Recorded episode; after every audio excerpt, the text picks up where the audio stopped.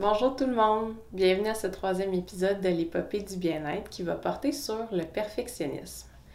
Aujourd'hui, euh, c'est un sujet qui a été choisi sur la communauté Facebook, l'épopée du bien-être, les acolytes. En fait, j'ai fait un petit sondage et euh, en fait, le perfectionnisme est arrivé ex aequo avec un autre sujet, mais le perfectionnisme était d'avance pendant une couple de jours, fait que j'ai décidé de le faire là-dessus. Euh, et dans deux semaines, on va parler en fait de notre dictateur interne, en fond notre cerveau, des fois qui, est très dur avec nous. Puis ça va quand même bien avec le perfectionnisme, vous allez voir.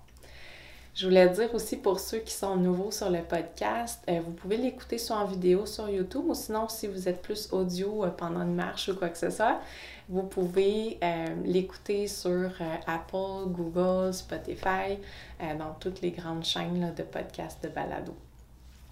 Donc aujourd'hui, on parle de perfectionniste. Donc j'espère que vous êtes prêts et prêtes. De mon côté, je vous dirais que pas tant que ça. En fait, euh, disons que mon cerveau m'a dit que je suis pas prête. Euh, parce que mon cerveau, il est un petit peu perfectionniste lui aussi. Donc, euh, il me dit par exemple que j'ai clairement pas assez lu, que je maîtrise pas assez bien le sujet, que, que le podcast sera pas bon, que je vais faire une folle de moi. donc, il est un peu dans ce créneau-là.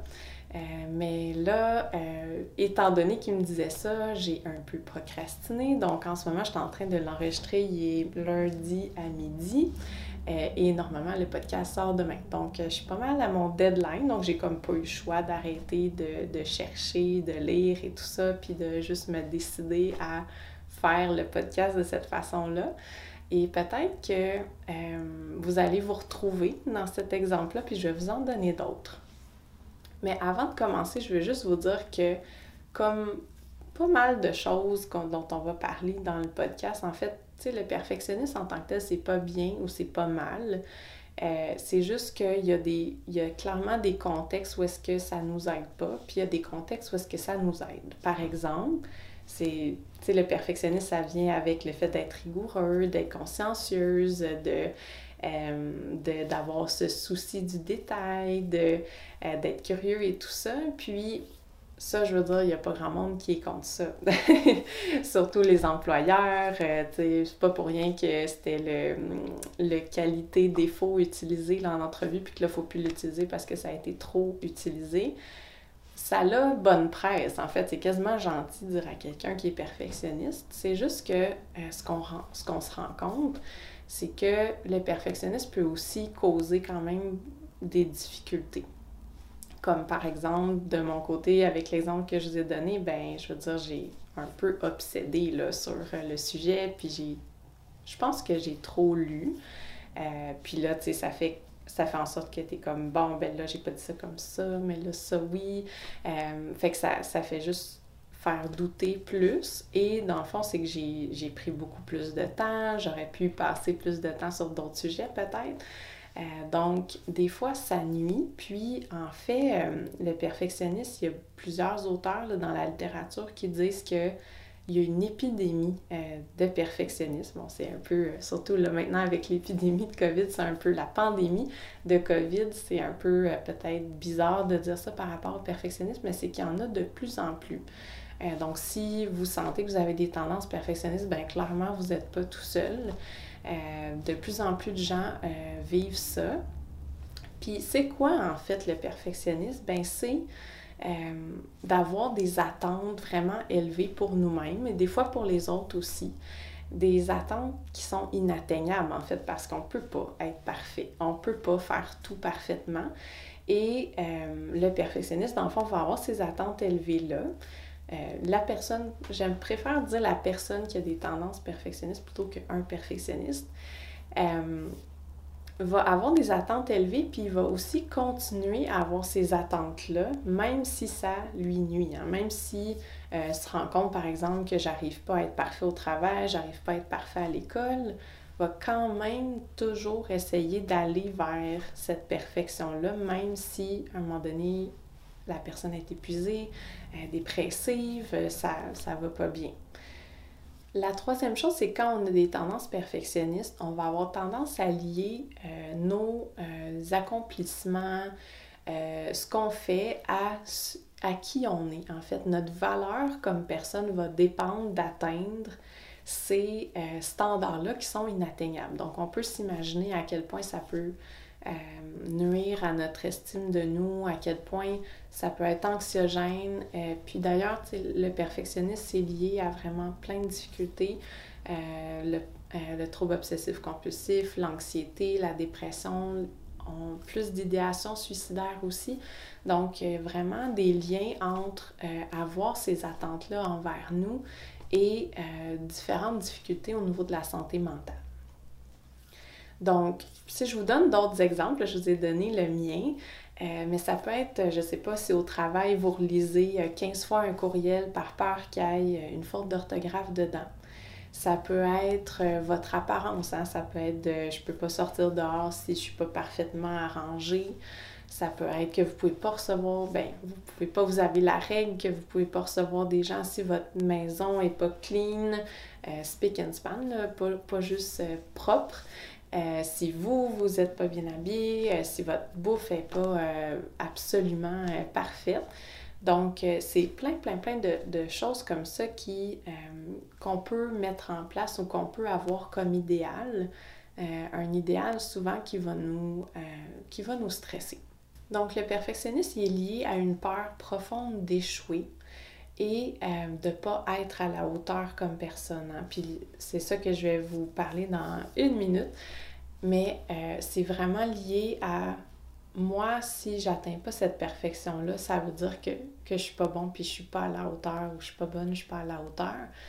Puis on va essayer de, de faire euh, peut-être une petite perspective par rapport à ça, parce que j'imagine que vous savez que c'est pas exactement vrai, mais notre cerveau nous dit ça. Hein. tu dois faire, faire pardon, tu dois faire ça, ça, ça, ça, ça, afin euh, d'être aimé, afin de réussir, afin de ne pas perdre ta job. Donc, c'est des, des, gros, euh, des gros enjeux que notre cerveau nous envoie. Comment le perfectionnisme nous nuit? En fait, de différentes façons? c'est sûr que j'ai parlé là, du stress et tout ça. C'est clair que ça a un impact sur le stress. Je vous ai parlé de ma procrastination, mais je ne sais pas si ça vous surprend, mais le perfectionnisme est vraiment lié à la procrastination, à l'évitement. Parce que, en fait, si on évite, si on est dans la procrastination, ben on n'échoue pas. Euh, puis ça peut paraître euh, bizarre comme ça, mais c'est un peu un lien que notre cerveau a fait, c'est que si je suis pas en train de le faire, ben je suis pas en train d'échouer. Si je sais pas quelque chose de nouveau, ben je suis correct. Je peux pas me prouver qu'en fait je suis pas à la hauteur puis je suis pas bon. Euh, donc, ça va être lié à, c'est ça, cette procrastination, remettre à plus tard, euh, attendre euh, un peu le contexte parfait pour faire quelque chose, un peu comme ce que j'ai fait avec le, avec le podcast. C'est un peu comme si à un moment donné, je m'attendais à ce que, ah oui, là, je suis sûre que c'est, que c'est parfait, que c'est bon, puis ça va être excellent, tout le monde va aimer ça dans la vraie vie, je peux pas savoir. Puis honnêtement, je ne savais pas non plus pour les autres podcasts ou pour les articles que j'écris sur mon blog. Euh, je sais que c'est. Je serai jamais sûre à 100% que euh, ça va être bon. Et j'imagine que c'est la même chose pour vous aussi. sais, on a beau, euh, je sais pas moi, mettre la maison parfaitement propre, ben peut-être que quelqu'un va trouver quand même une poussière quelque part. On peut pas être sûr de ça. Par contre, puis c'est mon deuxième point par rapport à ce que ça fait le perfectionniste, c'est qu'on va aussi augmenter ou euh, surestimer, dans le fond, l'impact que ça va avoir les erreurs qu'on fait. Par exemple, je vous disais, quelqu'un trouve une poussière chez vous. Euh, la plupart des gens, c'est sûr qu'il y a peut-être des gens perfectionnistes qui vont vous juger, mais la plupart des gens vont même pas s'en apercevoir. On va faire, il y a de la poussière comme chez nous. Ils vont peut-être même pas le remarquer. Euh, puis c'est souvent ça aussi dans la plupart des, de nos inquiétudes. Et tantôt, je vous disais, euh, de regarder nos courriels un peu comme si le fait de, faire une faute d'orthographe dans notre courriel, ça allait faire en sorte qu'on allait perdre notre job. En général, non. Donc, on surévalue un peu l'impact des, des, échecs, des erreurs, des fautes. Et en même temps aussi, on, on sous-estime à quel point ça peut nous apporter aussi de faire des erreurs dans toutes mes lectures et ma recherche, j'ai trouvé un article super intéressant sur euh, la danse, en fait. Euh, puis je pense que c'était par rapport au ballet. Puis, tu sais, le ballet, on a cette, cette impression-là. C'est tellement beau, c'est tellement parfait. puis les gens qui font cette danse-là sont souvent perfectionnistes, du moins selon cet article-là. Puis ce que l'article disait, en fait, c'est que euh, le perfectionnisme, en fait, retardait la maîtrise de la danse versus quelqu'un qui était moins perfectionniste. Parce que justement, quand on est moins perfectionniste, on va avoir tendance à aller essayer plus des affaires, puis euh, aller l'essayer, puis bon, ça marche pas ou ça marche, on apprend de ça. Fait qu'on sous-estime en fait l'impact, euh, pas l'impact, mais à quel point ça peut être utile de, de se planter des fois. Euh, à quel point ça peut être utile de euh, comprendre que quand je fais ça comme ça, ça marche pas. Ah, mais j'ai appris quelque chose d'important là-dedans. Peut-être que je peux le faire un peu différemment. Puis c'est comme ça, en fait, qu'on va maîtriser encore plus ce qu'on fait. Je me disais, par exemple, que si on était tous perfectionnistes bébés, ben, peut-être qu'il n'y a pas grand monde qui marcherait parce que quand on a appris à marcher, on s'est pété la fiole une couple de fois euh, pour finalement permettre qu'on marche. Puis là, je sais qu'il y a des exemples de, bébés qui marchent direct, euh, tant mieux pour eux, mais je pense qu'en général, si euh, on avait déjà cette, cette voie perfectionniste-là dans notre tête, probablement qu'on aurait marché vraiment plus tard ou peut-être qu'on n'aurait pas marché du tout. Donc, de se donner le droit de se péter la fiole une fois de temps en temps, euh, ça peut vraiment être bénéfique en fait. Puis là, je veux dire, on n'est pas obligé de le faire pour tout, euh, mais des fois, tu sais, juste se mettre un petit peu euh, en danger, pas trop en danger, mais disons sortir de notre zone de confort, ça peut vraiment être bénéfique. Finalement, l'autre chose que je voulais vous dire par rapport à l'impact du perfectionnisme, c'est euh, qu'on ne profite pas beaucoup de nos succès non plus quand on est perfectionniste. C'est un peu comme si, ah, j'ai fait ça, j'ai réussi, next, c'est quoi la prochaine affaire? Parce qu'il faut toujours monter plus haut. Euh, parce que c'est jamais assez parfait tant qu'on n'a pas atteint un certain sommet, puis on va être honnête euh, l'un envers l'autre, on va être honnête tout le monde ensemble, probablement qu'on n'atteindra jamais cette limite-là. Un peu, c'est comme si tant qu'on n'a pas atteint ça, on n'est pas valable comme personne. Fait que c'est vraiment difficile de vivre avec ça. Donc, euh, ça nous empêche de, de, même vivre nos succès comme personne. Fait que assez parlé de la partie peut-être plus négative, parlons de qu'est-ce qu'on peut faire avec ça. Euh, déjà, la première affaire, puis ça c'est toujours la première chose à faire, c'est de remarquer remarquer, par exemple, dans quel domaine vous êtes perfectionniste? Là, je vous ai parlé déjà, par exemple, de l'apparence à la maison. Euh, j'ai pas parlé dans les relations interpersonnelles, ça peut être là aussi, tu sais, qu'est-ce que je vais dire, il euh, faut que ce soit parfait, comment je me comporte et tout ça. Ça peut être à l'école, au travail, dans vos hobbies même. Euh, donc, où est-ce que vous le voyez, le perfectionnisme? Ça, c'est la première chose. Ça va vous donner des, des cues, des indices sur OK, peut-être qu'ici, il faut que je fasse plus attention à mon perfectionnisme. Deuxième chose, en fait, c'est de voir quand est-ce que c'est du bon perfectionnisme, quand est-ce que ce perfectionnisme-là vous aide et quand est-ce qu'il ne vous aide pas. Euh, donc, euh, par exemple, donc c'est euh, par rapport au travail, ben, peut-être qu'au travail, dans les, dans les rencontres avec les gens, je suis bien correcte, ça ne ça m'inquiète pas. Mais quand j'écris, par exemple, quand j'envoie des courriels, quand j'écris des textes, là, c'est là que mon perfectionniste est là parce que là, je relis, je relis, je rechange tout. Euh, puis je suis jamais vraiment satisfaite. Puis à un moment donné, je fais juste l'envoyer parce que j'ai plus de temps. Il faut que je fasse d'autres choses. Fait essayez de remarquer ça aussi. Quand est-ce que euh, votre perfectionniste est utile? Quand est-ce qu'il est moins utile? Donc, on note dans le fond dans quel domaine le perfectionnisme apparaît, puis ensuite, quand est-ce qu'il nous aide, quand est-ce qu'il nous aide pas? Puis pour euh, nous aider peut-être à répondre à cette question-là, c'est aussi de savoir est-ce qu'il nous aide à aller vers nos valeurs, fait le genre de personne que vous avez envie d'être, le genre de vie que vous avez envie de mener, ou est-ce qu'au contraire, il vous amène plus à, à soulager peut-être votre stress de faire des erreurs ou d'être, euh, de ne pas être à la hauteur et tout ça. Par exemple, peut-être que vous, une de vos valeurs, c'est d'être authentique. Puis quand vous êtes avec les autres parce que vous avez peur de ne pas avoir de valeur euh, ou euh, d'être perçu comme moins bon ou pas parfait, vous entourez votre personnalité de faut que je faut que je fasse ci, faut que je fasse ça. Donc, vous n'êtes pas beaucoup dans l'authenticité. Ça arrive, c'est normal. Euh, ça permet de soulager, dans le fond, une partie euh, de, de, notre stress hein, par rapport à, être parfait. Euh, mais peut-être que dans ces moments-là, vous pouvez justement faire OK, là, je m'en vais dans un, lieu où est-ce que je vais rencontrer des gens là, après la pandémie. et il y a des chances que je veuille présenter cette, cette façade de moi qui a l'air parfaite. ça, c'est un peu en ça clash un peu avec mon côté où je vais être plus authentique. Fait qu'est-ce que je pourrais faire pour être un peu plus authentique dans ces rencontres-là?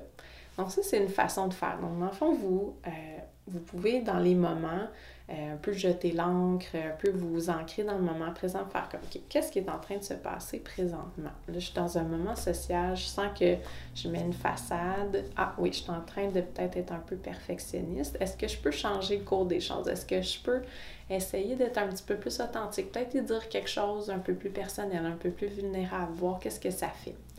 Donc, vous reconnecter comme ça avec vos valeurs, ça peut vraiment aider à euh, changer le cours. Votre cerveau va continuer à vous dire euh, euh, faut que tu fasses ci, faut que tu fasses ça, mais vous, vous allez choisir de peut-être être un peu délinquant, comme moi j'ai été un peu délinquante aujourd'hui de faire mon podcast, même si mon cerveau me disait que ce serait pas bon. Donc ça, c'est une façon de faire, dans le fond, de vous reconnecter avec vos valeurs afin de voir est-ce que vous êtes sur la bonne voie, ou vous êtes sur la voie où vous aviez envie d'aller, vous êtes en train de soulager quelque chose, puis de pouvoir changer la trajectoire. Hein? Euh, remarquez dans le fond qu'est-ce que votre cerveau est en train de vous dire? Est-ce qu'il est en train de vous envoyer des règles par rapport à je dois faire ça, euh, sinon telle chose va arriver. Fait que remarquez qu'est-ce qu'il est en train de vous dire. Euh, moi, je vous, je vous, ai dit là au début que mon cerveau est en train de me dire à quel point le podcast allait être poche, à quel point les gens allaient me juger. donc, essayez de voir qu'est-ce qu'il vous dit, puis peut-être prendre un peu de distance par rapport à ça. Puis c'est de ça qu'on va parler dans deux semaines, en fait, par rapport à, notre cerveau, le dictateur. Comment on fait pour prendre une bonne distance par rapport à ça, ou une toute petite distance, pour nous permettre justement d'être un peu délinquant, puis pas nécessairement écouter qu'est-ce qu'il nous dit, puis de faire plus qu'est-ce qu'on a envie de faire, puis qui est plus connecté avec qui on est, qui on a envie d'être. Et euh, finalement, ce que je voulais vous dire aussi, c'est super important d'être bienveillant et gentil avec vous. Donc, dans le fond, souvent avec un, cerveau plus perfectionniste, en fait, notre fameux dictateur interne, euh, c'est dur de ne euh, pas porter de jugement sur nous. C'est dur d'être gentil puis bienveillant, puis de se dire qu'on qu'on vaut la peine, qu'on est assez comme personne, que euh, qu'on est comme tout le monde en fait, puis qu'on a de la valeur quand notre cerveau est tout en train de nous dire qu'on doit faire ci, ça, ça pour que les autres nous aiment, pour que nous, on s'aime ou pour qu'on aide la valeur comme personne. Donc, euh, on peut utiliser l'autocompassion pour ça, donc être bienveillant, gentil avec nous. Quand on fait une erreur, personne n'aime ça faire des erreurs. Là. On va pas se le cacher. Tantôt, je disais, on sort de notre zone de confort, mais c'est pas confortable pour personne. C'est pas le fun de faire des erreurs. Puis c'est vraiment désagréable. Donc, tu sais, on peut prendre le temps d'être doux avec nous. Tu sais, Colin, hein, c'était pas facile, c'était dur. Euh, j'aime vraiment pas ça, faire des erreurs. Puis tu ben, tu sais, les autres aussi aiment pas ça. Puis c'est normal. Puis je suis comme tout le monde, tu sais, puis c'est correct.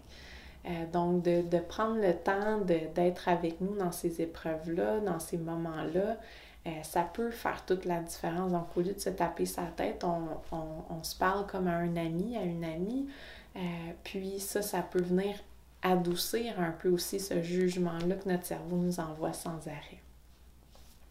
Donc, j'espère que ça a pu vous aider. Euh, mon cerveau me dit toujours que je suis pas sûre que c'est, que c'est si bon, mais je pense que ça va. Hein. J'avais ces inquiétudes-là pour les autres podcasts aussi. Euh, donc, j'espère que ça va être aidant. Euh, donc, euh, le petit blabla de la fin, n'hésitez pas à venir nous rejoindre sur la communauté Facebook Les Popées du Bien-être, les acolytes. Laissez-moi des commentaires, des messages, ça fait vraiment toujours plaisir. je suis contente de vous répondre si vous avez des questions.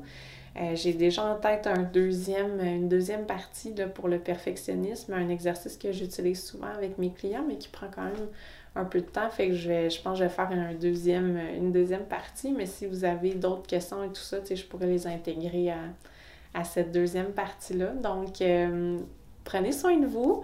Un bon deux semaines, puis dans deux semaines, on parle de notre fameux dictateur interne. Bonne journée. Bye bye.